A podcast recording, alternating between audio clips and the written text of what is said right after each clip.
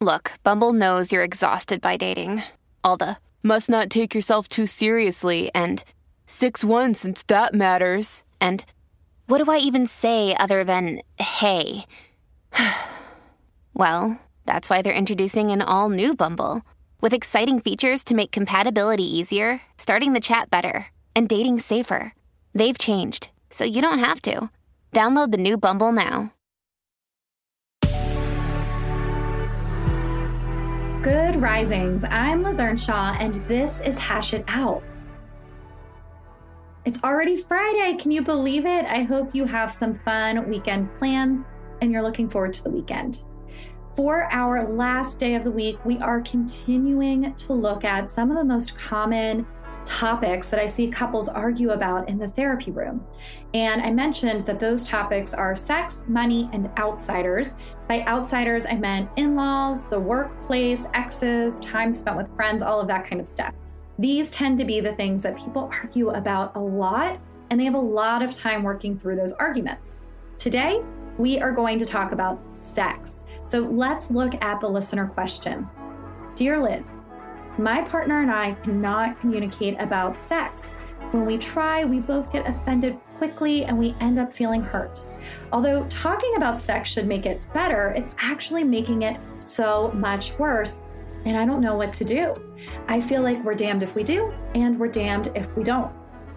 Sex is a hard topic to discuss because it is so taboo and it can carry so much shame with it, and it can feel kind of bad to talk about it or unsafe to talk about it.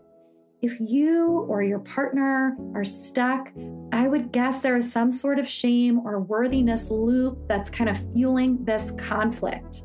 One of you might feel embarrassed to talk about it or think that talking about it means there's a problem. And maybe just the act of having the conversation feels really shameful or uncomfortable or scary because you might be thinking things like, we're probably only having this conversation because I'm not performing well, or maybe we're talking about this because they're just not that into me, or what else am I supposed to do? Do they not know that I'm trying so hard? Or maybe even, isn't this supposed to feel natural? And the more you have ineffective, unsafe conversations about it, the more it's going to reinforce that talking about sex is bad so you're likely over time going to avoid the conversation and probably just avoid having sex as well. Sometimes, when our shame is triggered, we enter into what Sue Johnson calls the protest polka. This means that one of us starts to pursue a topic while the other person withdraws from it. It might not even always be the same person in the same role, but when one person brings it up, the other person backs away. You can see it's called a polka for a reason because it's like a dance. I step forward, you step back. You step forward, I step back. I see this dynamic a lot with the couples I work with when it comes to talking about sex. One person brings up that maybe there hasn't been enough sex lately, and the other person shuts down and says something like, You never think I'm doing enough, or I don't know why you have to bring this up again. So the one person tries to pursue the issue, the other person backs off. Instead of trying to figure out how to feel better about sex, you need to figure out how first to feel better about talking about sex. I know, it's so meta. This means that instead of being in a protest polka, you need to be in a warm embrace. If you tend to withdraw, can you stay in the conversation?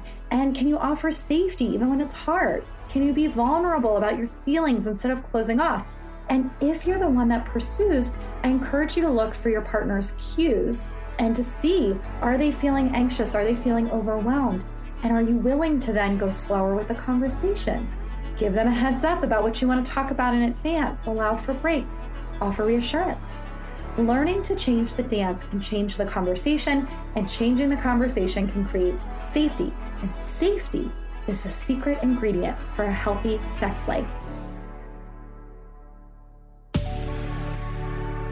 I'm Liz Earnshaw, and you can find me on Instagram at Liz Listens. Thank you for listening to Good Risings. If you enjoy this podcast, please let us know by leaving a review. We love hearing from you. Until next time, love on your loved ones, and when that gets hard, tune into me to learn how to hash it out.